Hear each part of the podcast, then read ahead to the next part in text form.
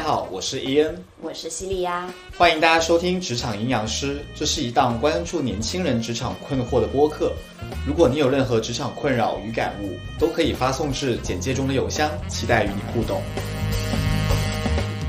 那今天这期节目呢，我们想聊聊看在职场上交朋友这件事情。嗯，我所以呢，我们就邀请到了我们一位职场好朋友珍珍。那先请珍珍自我介绍一下。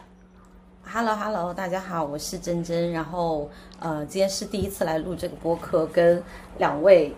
播客主理人是有朋友哈。之前在一家公司做过朋友，然后现在我们是在一家公司的朋友，哇哦！而且现现在当然也是朋友，所以才会来参加这一期播客。那其实珍珍呢，一开始首先是我们西利亚的这个好朋友啦，我是后面才就是认识真真的。我觉得可以就是就着我们今天这个主题，先请他们两位讲一下他们在这个这个职场上面是怎么成为朋友的。你来，嗯，好像不是很熟，是不是？我们怎么成为朋友的？对，你们怎么成为朋友的？我记得是在共同的那一家公司，然后我是之前就在那家公司了。然后西利亚过来入职，然后空降成了一个高管。对，然后那会儿，就是一个平民小卒攀上了这个高管。那平民小卒怎么攀上高管的呢？这个故事我觉得可以展开讲一下。我们第一次就是除了工作之外的聊天，是从他的睫毛开始，你记得吗？哦，对对对啊！我发现我在每个公司交女性朋友，常常是因为这个。就是因为你假睫毛贴的很夸张嘛，操你妈！这个剪掉，现在剪掉。但是所以真正你是就是鼓起勇气当面问他吗？还是我觉得是因为一开始的时候，因为他空降过来，但是他是空降高管里面相对比较好说话，或者是他对你有一些善意的高管。嗯嗯然后我们除了那个时候工作交集也不是很多，嗯但是因为有一天他突然之间侧面看着我，星期五的时候还没有那么翘，星期一的时候我就实在忍不住，我就说 我说你是种睫毛了吗，你这个睫毛 种的很好。这是一个周末，让妈妈上了翻天覆地的变化，就是那个侧面。所以你们是通过这个嗯 睫毛交友睫毛开始哦就是熟悉的，对我记得的朋友也是你们认识的。我记得是的是，然后后面当然就是一个话题的一个一个开始嘛，就是你们可以聊天。那后面是就是你们还记得你们第一次在非工作场合的，就是碰面吗？是一个什么什么机会？还是说还有别的同事在，前同事们在？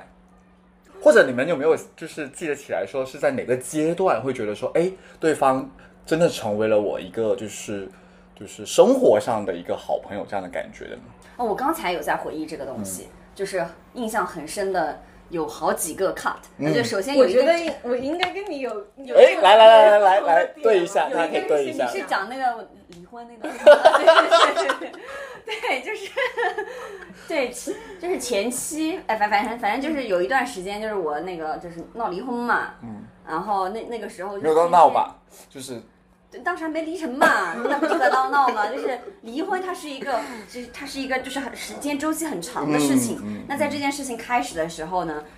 哇，我整个人就是天天以泪洗面，就是。Literally 的，跟 technically 的、嗯。都都以以泪洗面，然后就是那种我不上班，天天拽着他在下面那个全家，就是坐下来我就开始哭，嗯，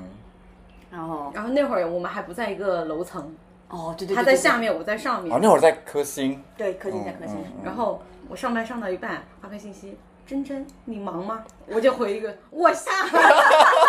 对，就是每天的固定对话，下午三点，哦。下午四点，然后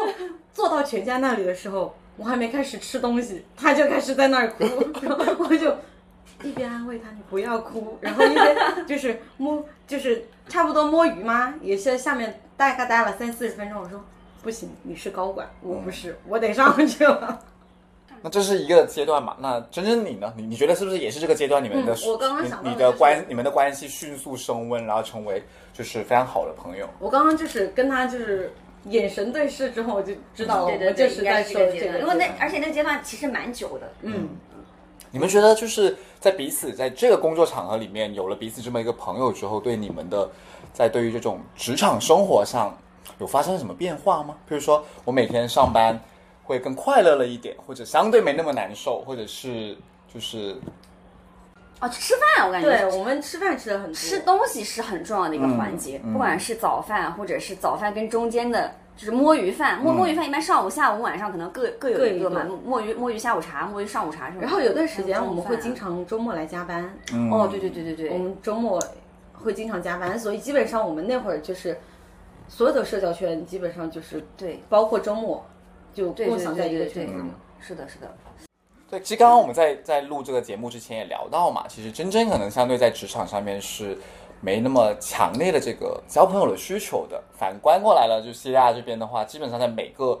每次工作、每一份职场上面都能够交到比较多的朋友。那我觉得我们可以分别聊一下，就是呃，从真真这边先开始嘛，就是我们就是对你来讲，就是你觉得在职场上有朋友或没有朋友这件事情，你是怎么看待的？你会觉得重要吗？还是觉得说你更习惯把工作跟这个生活的朋友分开呢？嗯，我是觉得工作中交朋友这个事情，我本来对他期待值不高。嗯但是如果我可能就是也不太喜欢主动去在工作上去交朋友。嗯，但是如果除了有人睫毛很翘的时候，是吧？看 有人睫毛很翘的时候，就是当我觉得这个人其实我是想靠近他，但是我应该也会觉得可能人家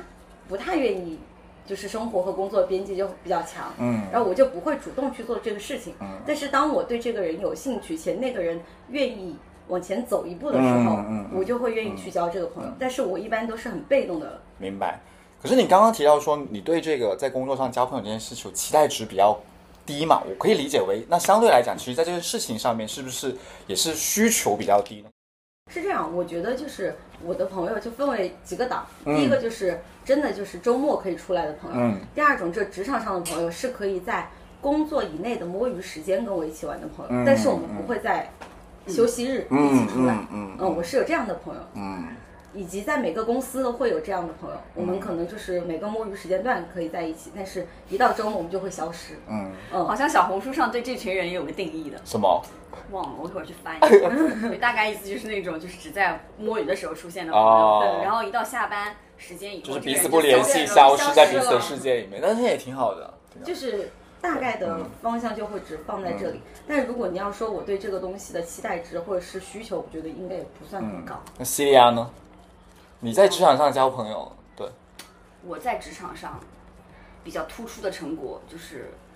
在职场上交男朋友，但是 这大家都知道了，现 在大家都都是知道的，对，在职场上交朋友，呃，我就像你刚刚讲的嘛，我是有这个。天赋的。不是，我是有得到这些这个结果。就我刚刚也看了一下我的那个星标好友，嗯其实大部分，好像百分之九十都是职场上认识的，嗯，然后每一份工作，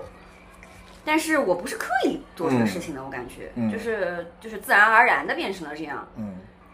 我自己的情况其实跟真真刚刚讲的蛮像的，我有也有一些就是在职场上就是仅限于职场的一些朋友，就关系很好，可是就是可能周末也不太会见的，就是下班之后就不太会有交流。可是这群朋友呢，在我离职之后，反而我们感情会变得更深，无论是在最开始的工作，甚至是在其实，在目前这份工作，很多的就是像西利亚，其实也是已经成为我的前同事了。其实，可是他们离开了公司之后，我反而跟他们的关系也会变得更好，因为毕竟也一起经历过一些事情，有更多的这种共同话题嘛。所以我自己在这个事情上面来看的话呢，我会觉得，其实，在职场上还是能够交到蛮多蛮多朋友的。可是，就是刚刚提的，可能每个人在这方面的期待或者需求会有点不太一样。就是有些人可能就是会觉得，哦，就有点像在学校的时候，就是你会觉得说，哎，我在这个场合里面没有一群人陪我吃饭，陪我干嘛干嘛的，我是不是会很孤单，会会显得自己很很不合群之类的？对，我我觉得我以前是有我在回忆，就是我自己是有过这种时刻的，就是当我去到一个新的公司，啊，我印象太深了，就我第一次就是去一个大公司，非常大的公司实习，嗯。呃，我们那年代还是用打卡机的，嗯就我不知道打卡机怎么用，嗯，然后我也不可能 expect 我的老板每天都跟我差不多时候到吧，是，还有那个食堂的卡怎么用，就我就希望这些东西有，就是有有人可以教我，然后在那个时候，你会觉得我靠，我没有朋友是这件事情，或者说我没有一个在这里认识的可以进行呃这些讨论的朋友，呃人吧都不一定是朋友，这种更亲密一点的同事，嗯嗯、我觉得这个对我来说需求是非常强的，嗯就是在我当我进入一个呃陌生的环境下，我希望有一个亲密的伙伴，但他不不一定得到是朋友。就刚刚提到说，关于这个就是成为朋友，这个可能不是竞争关系，或者一些就是有这种相对呃呃呃比较敏感的关系啊。可是，在职场上面，就是你能够打到交道的人，要不就是跟你是合作部门，或者是要不就是也有可能是你部门里面跟你有竞争关系的人。那就是不知道你们有没有遇到过这种情况，就是就是这个人可能跟你已经感觉像是朋友了，可是因为你们在工作上的一些利益冲突或者一些矛盾，然后就是有有发生过一些不好的事情，或者就是刚刚提到像矛盾这种事情呢，你们在过往的经历里面有出现过吗？怎么一直都你在提问题啊？你有吗？你先讲。我是有的，但我准备最后一个。我其实呢有过，就是而且在我第一份工作的时候，当然就是呃那个其实不算是我同同辈的朋友吧，其实是比较 senior 的这这个这个，可是大家当时的关系都挺好的，我就觉得说就很像这种一群。虽然虽然说 senior 嘛，可是也差不了几岁，都觉得是朋友。可是后面是因为业务的原因，就是我们要同时要就是需要人手，然后可是部门里面只有一个新人能能够来支持我们的这个工作，然后当时呃想要协调的是说，哎，就大家协调着来用这个新人的时间跟跟资源，可是后面我就不小心发现，他其实基本上因为那个新人算是算是直线汇报给他的，他就是直接跟那个新人讲说，就是呃基本上都优先就是考虑处理他那边的事情，而不太用管我这边的事情。就是，然后我就第一次感觉到，觉得说，就我会有一个落差感上，会觉得说，哎，大家不是朋友嘛，有什么事情为什么不能就是好好沟通，跟就是当面讲，而是又变成了这个呃这种职场上的这种有一点点，就是有一点点勾心勾斗勾心斗角的的的的关系。如果今天我是后面有有反思过这个问题，如果今天我跟他的关系不是那么的好，或者没有这种所谓的朋友的感觉的话，我会觉得这事情我很容易接受，因为就是职场就是这个样子嘛。可是当今天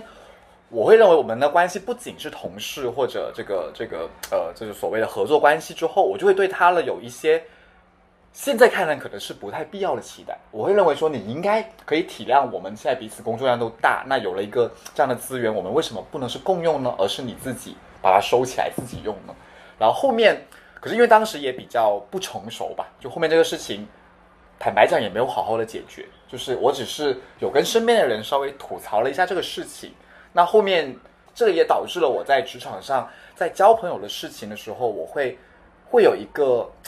门槛，因为有时候你会觉得朋友之间我多吃点亏没关系，就是朋友跟竞争者在职场竞争者之间这个关系要怎么平衡？我先讲吧，嗯。我首先本来我在工作中的朋友就比较少，嗯。其次我就是一个不喜欢起冲突的人，嗯。或者是说在两者之间如果有冲突的情况下，我大部分的解决方案是我愿意先退一步，嗯。所以我基本上很少会出现这样的情况。嗯。但是如果就是对方在我的心里面，他觉得我是，我觉得他可能是已经是我工作上的伙伴，他不是嗯。同事的情况下，嗯。嗯，他想要跟我去，比如说两个人共享一个资源，嗯。然后他想要先去占据这个资源，或者是优先去解决他的方案的时候，我我的解决方案就是我先退一步。嗯。而且我回想了一下，我基本上的所有解决方案一一般都是这样，嗯。就是我愿意接受让我自己不舒服，嗯然后让他先往前面走，嗯。但是导致的结果也并没有说他会跟我成为很好的朋友，嗯。其实这个结果其实跟我让不让他以及我没有让他结果是一样的，嗯。嗯，但是这种冲突行为我基本上没有出现过，嗯，你呢？呃，我当时觉得我我当时生活里应该蛮重要的朋友吧，但是他虽然是我的下属，嗯。然后当可能出现一些工作的误会的情况下，那当时大概就是呃公司决定把他的整个团队都砍掉嗯。啊、然后他可能会认为我作为他的朋友，嗯嗯、应该先提前告知知他。啊、但是公司是没，反正公司也不允许这样做对。对，啊、然后那么反正这件事情当时也是我就是就是抑抑郁的一个导火索吧，嗯。嗯，然后但是这个事情，反正最终的结果呢，就是这个误会其实蛮严重的了，我们就相当于绝交了吧，嗯。然后也都离开了这个公司，可能过了很久的时间，好几年的时间吧，然后这个就是大家都成熟了，然后他也主动去打破了这个这个僵局，然后我们又成为了就是可至至少算算不上我们当时的那么 close 的好朋友，但是也能算得上还不错的朋友。嗯啊，然后也有过新的工作关系，但就可以更加成熟的处理这个问题了。嗯，因为我们在新的工作关系里面，其实也是，就是就是也是出现过类似的问题的嗯啊，但是我们的处理就比较成熟。嗯，比较成熟是怎么处理的？是都第一时间拿出来讲，还是说更多的事情是彼此尊重彼此这个就是职业上的一些不得不遵守的规则，更多的体谅？嗯，我觉得我做到了的事情就是，就是前后就始终一致。嗯，就我觉得我把我能够能够拿出来的最大的诚意和坦诚度拿出来。嗯，啊，那至于我就尽可能的去提供和表现事实。那么在这个情况下，其实你可以选择接受或不接受。嗯，那我 expect 你也是一样的。我们就抛开那些所谓的情绪啊、期待啊，我觉得这些其实都是感受层的东西。是，啊，当已经可以在这个工作关系里，我们更多的去谈论这个事实嗯的时候，我觉得这个就所我我当刚才定义的所谓成熟的处理吧，也是是那个事儿，我们整个处理的可能，我觉得还不错。嗯嗯就刚刚提到这个事情，其实就是我自己其实也会一直在思考一个问题啊，在在职场上面，同事跟朋友之间的界限是在哪里的？因为刚刚我们有提到了，其实有每天每天我们在上班的时候，还是会遇到就是这个呃所谓的这个是就是这个事情，我是能不能跟这个人分享这个这种这种东西？举个例子，像今天、我听到了一个关于公司很大的八卦，那我是第一个反应，当然我们都是对吧？就是有分享分享欲的人，没有办法把秘密完全的藏在自己的心里面太久的人，那这个事情我们是会去选择跟首先一，当然你会选择跟在这个职场里面你认为最友好、最要好的朋友去聊嘛，这是肯定的嘛，大家人之常情。可是那我们怎么去看说这个界限应该在哪里呢？因为很有可能今天你去跟这个人讲了之后，首先一他可能不这么认为，然后他转过头就出卖了你，就不一定到出卖这么严重了，把这个消息泄露出去嘛。那在这个过程当中，那我们有没有说，哎，怎么去判？对你们来讲，你们怎么去判断说，就是同事跟到甚至是可相信的同事这件事情，你们怎么判断呢？我先说我自己怎么判断啊。这个事情首先是就是从这个很嗯利己的角度来看的话，我们彼此一定要有一就是把柄在彼此的手上，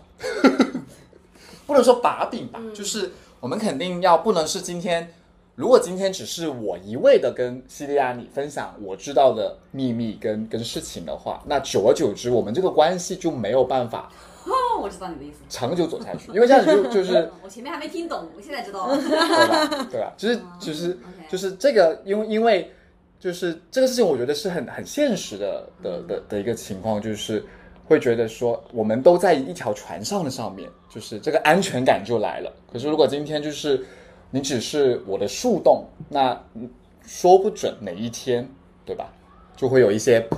就是这种事情发生。嗯就是接他刚刚说的这些吧，我觉得有一个点就是，我会发现我现在如果要共享，就是同事之间共享一些职场秘密的话，我优先可能会选择跨部门的同事来进行沟通，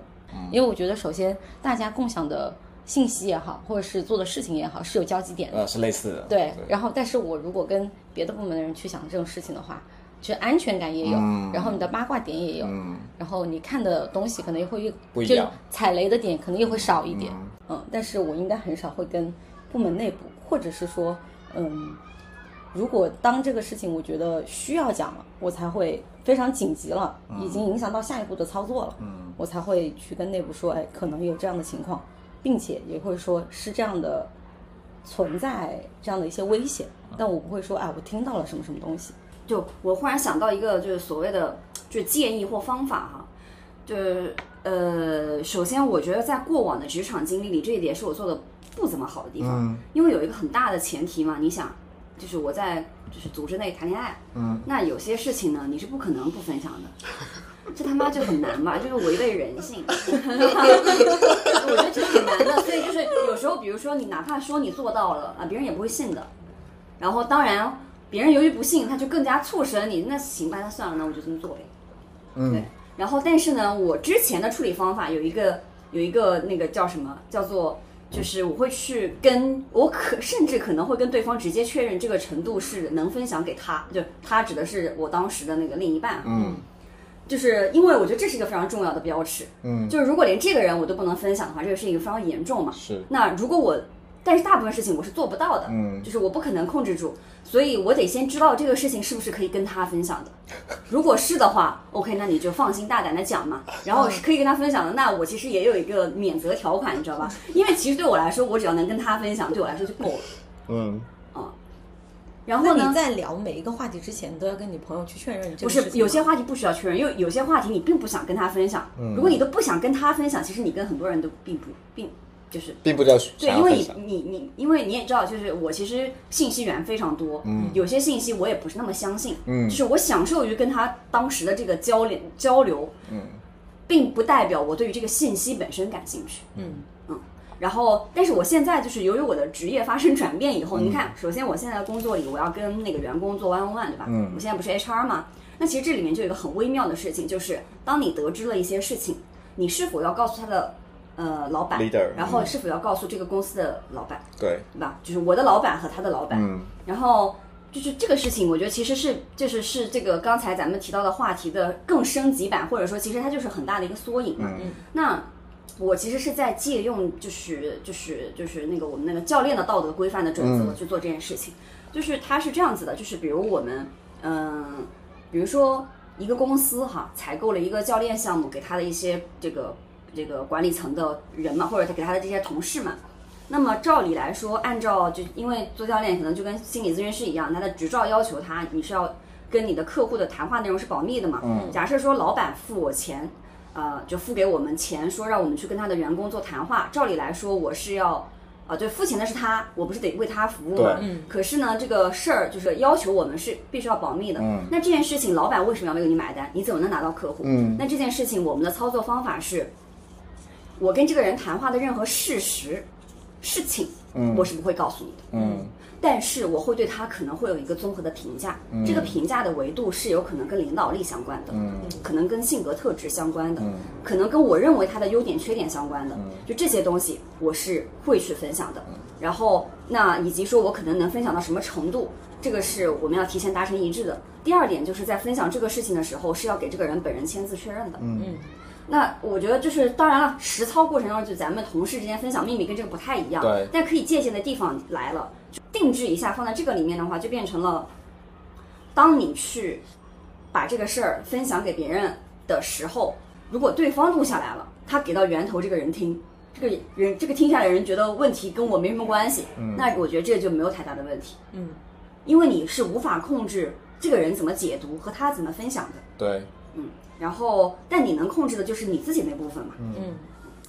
刚刚其实提到一个点啊，就是关于跟 HR 这一块，因为其实很多人都会在纳闷这个事情，比如说，哎，今天 HR 来跟我套近乎，或者假装跟我关系很好，是不是来套我话？那我们其实作为这个呃打工人，究竟能不能跟 HR 伙伴成为朋友？我觉得这是这个话题，也是很多人会、会去关心的，因为别的职能部说，首先 HR BP 对吧、b p 这个事情肯定是要深入到这个每个业务部门里面，看看跟大家每天他经常会做一些问问的工作，这这一块。可是很多人会想说，哎，HR 来跟我聊天，是不是又要来挑我话，又要想怎么整我们？就很多人就不愿意去说一些真心话或者坦诚的交流。那这个站在这个员工的立场以及 HR 的立场，其实我们是应该要怎么去看待这件事情呢？嗯，我觉得是这样子的，就是我现在的做法哈，刚才前面我提到这个原则是比较一致的。嗯首先，呃，我我有一个基本原则一，叫做我所去做的所有的操作，呃，我是非常问心无愧的在为这个组织好。嗯然后呢，这一点也在我日常的工作当中有高度的一致性。嗯这个时候其实就是呃，各方对你的这个信任感跟安全感的第一步，或者我认为一个 HRBP 去建立他职业职业这个叫信誉吧，啊、的第一步，就是他如果他，因为他肯定会跟老板讲一些东西，对吧？他讲任何事情和他平时在这个公司的各种所作所为，你能不能看得出来这是一个特别希望我们公司好的人？我觉得这点其实大家都是有目共睹的。嗯，如果是这样的人，其实你是愿意去跟他交流的，就至少你的这个安全感的嗯会加分，对吧？我先站在员工的角度讲好了，我自己在做那个呃非 HR，就我是业务人的时候，我去我其实跟我的呃老板之间的沟通是多于跟 HR 的，嗯，那这个时候 HR 对我来说它的作用是什么，我得想得很清楚。对首先如果我就是要提出一些诉求，或者说这个这些东西是就是我的这些需求，如果任何需求的话事人决定权就是我的 leader 的话，我其实是不会通过 HR 间接提出这样的诉求的。嗯，但我可能会把它当成我的这个情绪上的树洞啊。嗯，然后但这个时候我对他的诉求也很简单，你不需要干嘛，我也不我也不希望你去反馈，因为我是会去做这个需求澄清的。那我也会建议，比如说大家对吧，打工人现在不是打工人嘛，反正就是这个非 HR 的业务人们，那你如果这个需求它虽然是跟人事相关，但它的决策权不在 HR 这儿，我建议这个事情的。你要把最大的期待依然还是放在这个你跟决策人的沟通上，对吧？包括我们之前提到的，你怎么去做向上管理。但是像刚才我们提到的这个，就是你你要不要跟 HR 打开心扉？我觉得是你一是要对你你的这个诉求有一个清晰的把握哈，第二就是你要对这个人有一些判断。嗯，啊，我觉得觉得核心刚才其实我我可能想讲的主要就是这两个吧，就是你对这个人的判断也来源于你平时对他的观察。嗯，那在职场上交朋友肯定是就是当然就跟呃这个人的职位岗位，就刚刚提到的，对吧？你们的认识也不是在一个很直接的这个这个对接里面，更多的是对于这个人我感兴趣了，所以想要交朋友嘛，可能更多的还是基于这个。那真真，你觉得你有跟 HR 成为过朋友吗？HR，嗯，我现在想回想了一下，就是之前我们共同的那家公司，就那会儿的时候其实是朋友的。哦，嗯，我跟那个，但是那会儿啊，你们是朋友吗？我们那会儿是朋友，他跟我怎么那会儿 现在不是吗？他那会儿我还在的时候，他哭，你记得吗？嗯，然后我就觉得共情他的那次，哦，我想起来了，对对，那会儿其实是朋友的，呃，然后他也愿意，但是那会儿他也不是真正的 HR 岗，他是在做管培，对对对他只是吧对，对对他还是在那儿做管培。然后那个时候其实，嗯，他愿意跟我去分享一些东西，然后我是那种有人愿意去跟我分享东西的时候，我是很容易去共情他，对，是的，是的，是的，且愿意让他，嗯，我会继续跟他去分享一些我的事情。嗯，所以那会儿我是觉得他是我的朋友，但是自从离开那家公司之后，我们就很少少了交集，少了交集没有嗯对，然后反观我现在的这家公司，其实我觉得 HR 在，嗯、我的工作范围内，其实交集也不是很多。嗯对于就是刚刚 Celia 这边说的，嗯，对他的判断也好，或是你对 HR 的，嗯，觉得他是能不能让你成为工作上可以去沟通的一些伙伴，嗯，呃，其实在这家公司我其实是没有感觉到的。我们刚刚其实提了很多啊，就是说在职场上朋友，就是刚刚开玩笑的说，我们经常要吃瓜、分享八卦，这这种嘛。可是，在职场上的这个朋友，其实会不会也能够给我们带来一些更多的情绪的价值呢？呃，我我所谓的这个情绪价值，举个例子，比如说今天我在这个公司里面遭遇了一些不好的事情，或者让我很焦虑，如果我们不是在同一个职场，没有一样的背景，一些完全不了解我们公司的人去讲这个事情的时候，比较不会那么快的能够共情到我。可是今天如果我们都在这个职场上面，然后我们都有经历过类似的事情，肯定当然就是不管是同部门还是跨部门，至少在这个氛围上面，是不是会比较容易共情到我们在职场上遇到的一些呃焦虑也好啊、挑战也好啊、困难也好啊？那这个是是不会是不是就会形成我们对于职场上交朋友的一个情感需求呢？就是为什么我需要在职场上有朋友，就是因为我需要有人能够跟我。就是在去分享这些日常在工作上遇到的种种问题跟种种就是情绪上的这种感受，你们会有这样的感觉吗？因为我自己多多少少都会有的，因为今天就是说，呃，在这个公司有很多糟心事，可是如果你让我去跟我以前大学很好的朋友从头讲到尾，我又会觉得一好浪费时间，需要交代交代很多背景，对吧？二就是他们未必马上的 get 到，就是我现在的难受，因为可能在对方看来这个事情好像没那么严重。对你们会觉得有有这样的情感需求，所以导致我们需要在职场上有朋友吗？我对这个事情哈，你们也知道的，能够让我产生情绪的大部分不是因为 又要回到刚刚那个就是问题是吧？对，所以我其实，在工作里面的情绪呢，我自己能消化的，因为有有，比如说我就是因为这个工作伙伴，对吧？就是不爽他或干嘛，我的冲突是比较直接的，嗯我会跟他吵，然后会哭。但这些事情在这个职场，就是在我还没找下一个人分享之前，整个闭环都完成了。是，对，那于是我其实没有特别多在工作上的情绪，但反而我会跟工作里的朋友们分享我在这个生活里的情绪。嗯对，这个可能是，但我我觉得我可能是非典型的。对对对对，会比较特别一点。如果发生了一些工作冲突，我还是基于我的原则，我发现我基本上都是找跨部门的人去聊。嗯但我去跨部门聊这个事儿之后，其实我们虽然是在一个公司内，且知道这个事情大概是什么样的走向，嗯但是他不可能完全的知道你的这个点、你的痛苦或者你的解决方案。嗯你最多就只能说你宣泄你的一些愤怒。嗯嗯，宣泄出来之后，我只是做一个宣泄，但我对他的期待也不是说你给我一些解决方案，肯定肯定对是。对我就只会说啊，这个谁是对对对怎么对怎么怎么样，就是把这个我的愤怒吐完之后，嗯。我的气可能就会消了一半，嗯。然后再回来的时候，虽然他还没没有能够得到解决，但是我不至于继续那么上头的对这个事情嗯。无限制的生气也好，嗯。愤怒也好，或者是没法工作，但是我是需要一个这样的人，让我有一个这样的宣泄出口，嗯。对，因为我会觉得说，就是刚刚提到这个是情绪价值嘛，其实更多的情绪需求嘛。可能当下遇到一些事情，你就很想找到一个人能够跟你同仇敌忾，就是去、去讲一些事情，然后其实你也不需要真的再从对方里面得到一些解决方案，你更多的只是想把这个情绪倾露出来，然后其实你可能这个事情已经就是解决了一大半了，像刚刚讲的，我觉得在这一点上面，在职场上，大部分人还是有这个就是交朋友的需求。更重要的是，他能够在很多我们需要一致对外的时候，我们站在一个战线上面一起对外。哎，首先刚才那个话题，我还想再问一嘴，嗯，因为我不是说我是那个，我其实不太遇到本身这个情况嘛，嗯但我经常是那个，嗯，被需要的那个人，对对对，就那个，就是比如说你们可能想要找到的那个同仇敌忾的对象嘛，嗯嗯就 somehow 我可能也做过，就是你们的，嗯。然后，然后，然后我在想，就是我现在这经常常会有这种状况，嗯。就是对别人这么一一通操作完以后，我会先问我说，所以你现在呃是希望我作为朋友跟你嗯，呃同仇敌忾，然后帮你去一起骂他，还是你希望我帮你解决什么帮你解决问题，嗯，还是你希望我对就提供建议，还是你希望我用 kind of 教练的方式帮助你、嗯引导你找到你想要的答案？嗯。但是我这可能是现在就是过去这一年我常常的操作，嗯，但我很担心的一个点就是，当我这话一问出来，是不是对方已经呃我觉那你得你首先你们觉得，如果假设你听到这个，你的感受是什么？我经历过。啊，哦，对，我经历过 我经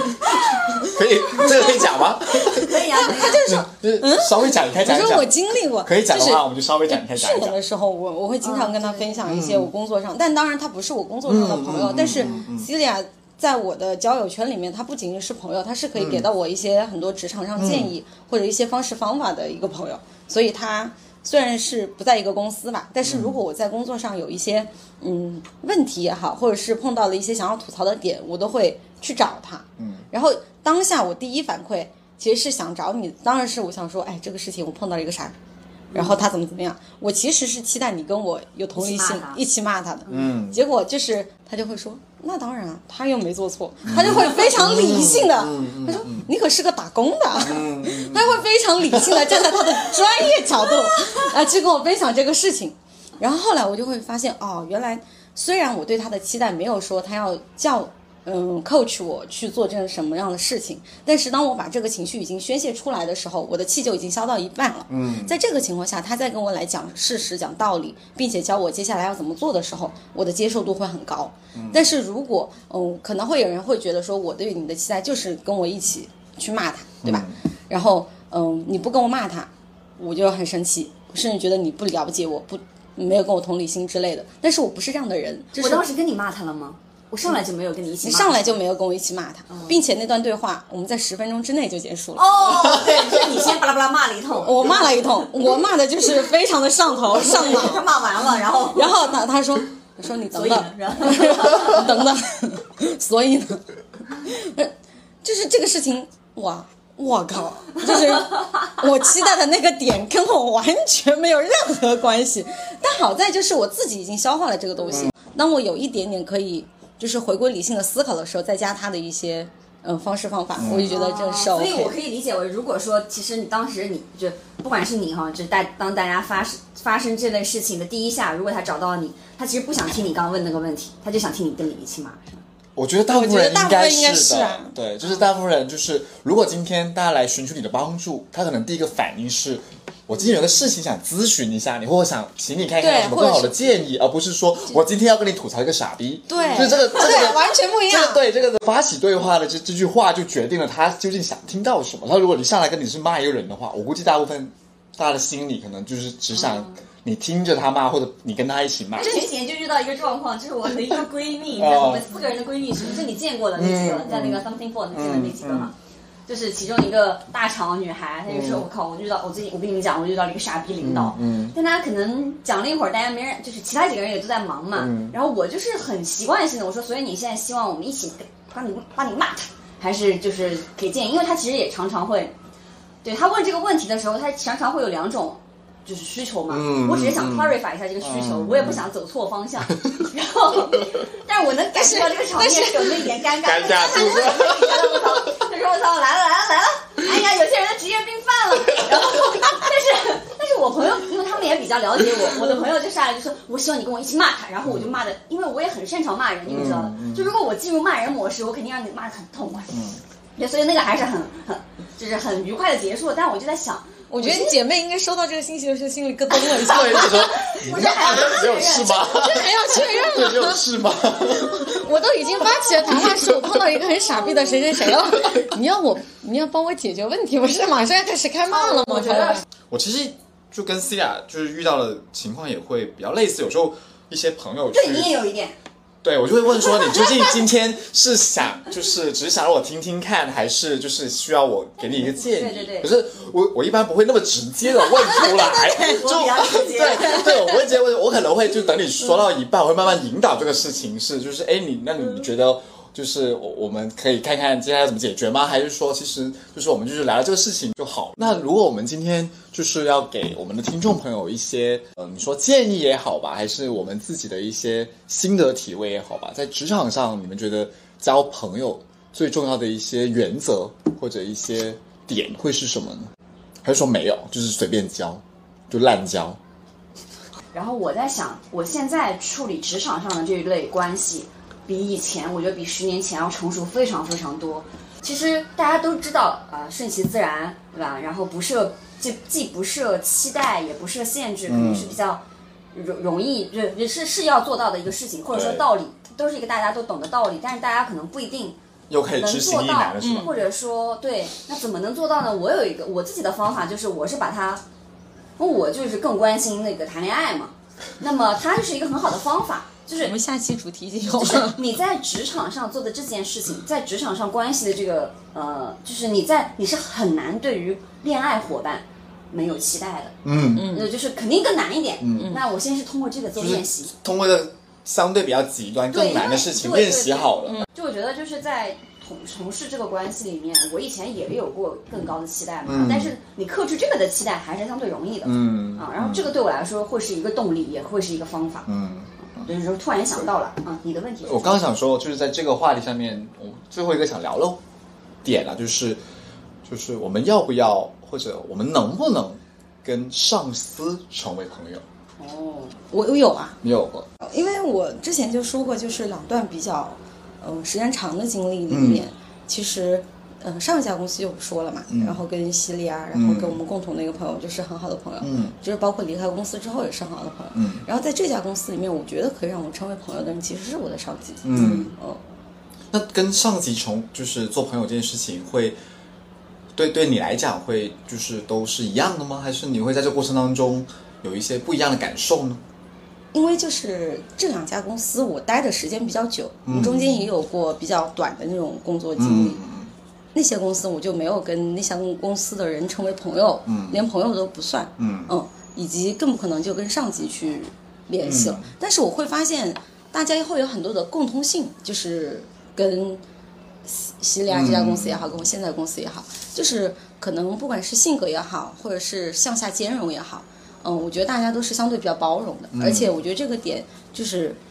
也很自然的去发生这个事情，没有谁说呃我一定要跟你交这个朋友，嗯，或者是说我也不是说我一定要去找领导成为朋友，嗯。只是我是觉得哎我们两个可能在工作中就比较同频，然后谈得来或聊呃玩得来。玩得来，然后生生活上有共同的话题，我见过他说的这个朋友，对。他们团建我就去了，然后我觉得哎，也是那种我们可以成为朋友的，嗯。对。嘛，就是。我觉得这种东西是我没有很强烈的诉求，但是它会让我自然而然的发生，且我是觉得会让我舒服。如果是不舒服的领导，我觉得嗯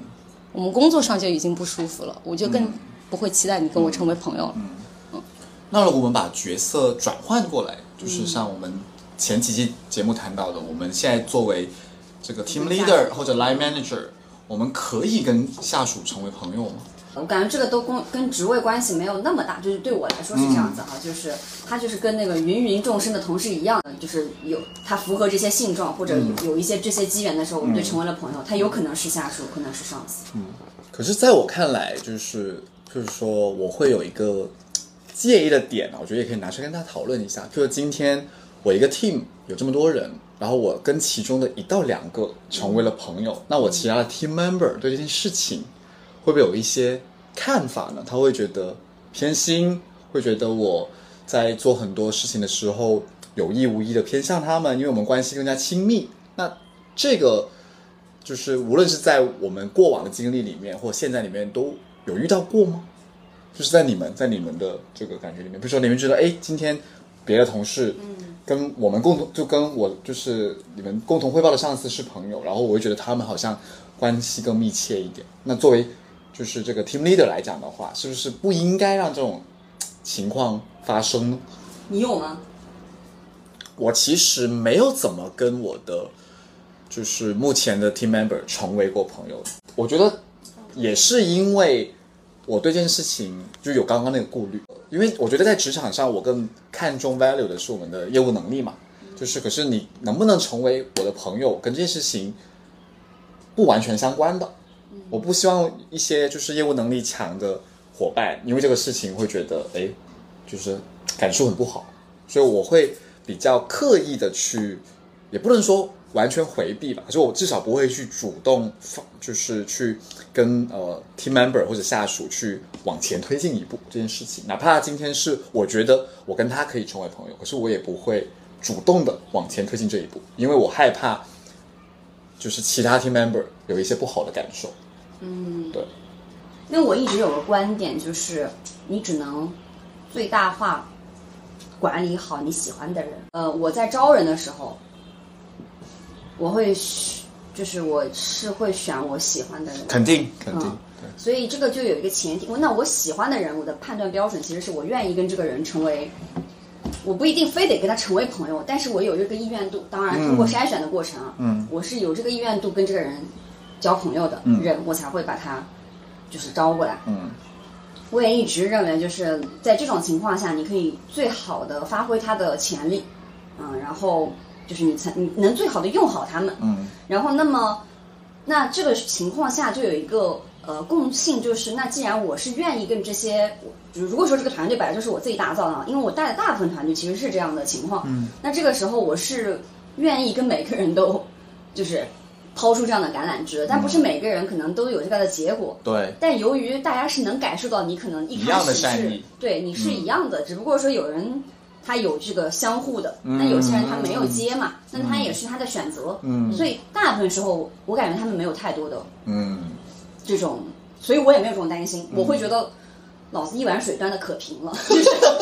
对啊，但是不，你们不一定每个人都需要，有些人可能他已经生活圈子很很丰满然后或者是他家庭需要占据他很多时间，谁有这空跟我交朋友呢？但这个时候他也很 OK 啊，嗯就我也觉得他们能感受到，其实在我就是吸纳他们加入我的团队的时候，他们是能感受到我的那个那个那个喜欢吧，或者说那个愿意成为朋友的。但这可能也跟我性格有关系，然后有些人可能就不一定。然后在刚刚跟上司的话，因为我真正毕业以后，就前几年我只有在实习的时候是在大厂，我毕业之后其实都是在创业公司，然后我的那个老板都是 CEO 嘛。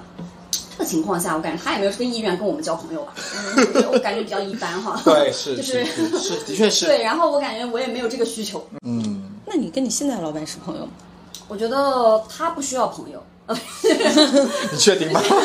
那这么说吧，就是看他怎么定义朋友的。嗯就是我会定义他是我现在生活中非常重要的一个人。嗯嗯，在很多个维度上，嗯，就是就经常有时候，比如说我在做教练反馈的时候，就有人会问我说：“那你现在你这么在意，就是你是这么在意正反馈的一个人，那你有你你也很常常因为负反馈受到影响，你回忆一下，你觉得你在什么样的环境下，嗯、你觉得最安全，然后你可以更容易得到这个东西呢？”我说啊，可能是在跟我现在那个老板的一 v 一当中，嗯当然还有一些其他的场景下，我觉得他也是重要的。但你说他是不是我朋友呢？我这个东西啊，有个点就在于，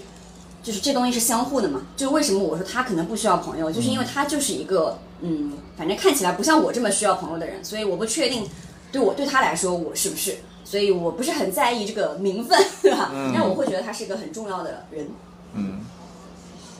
我就是听下来感觉这种就是在跟老板成为朋友这件事情都是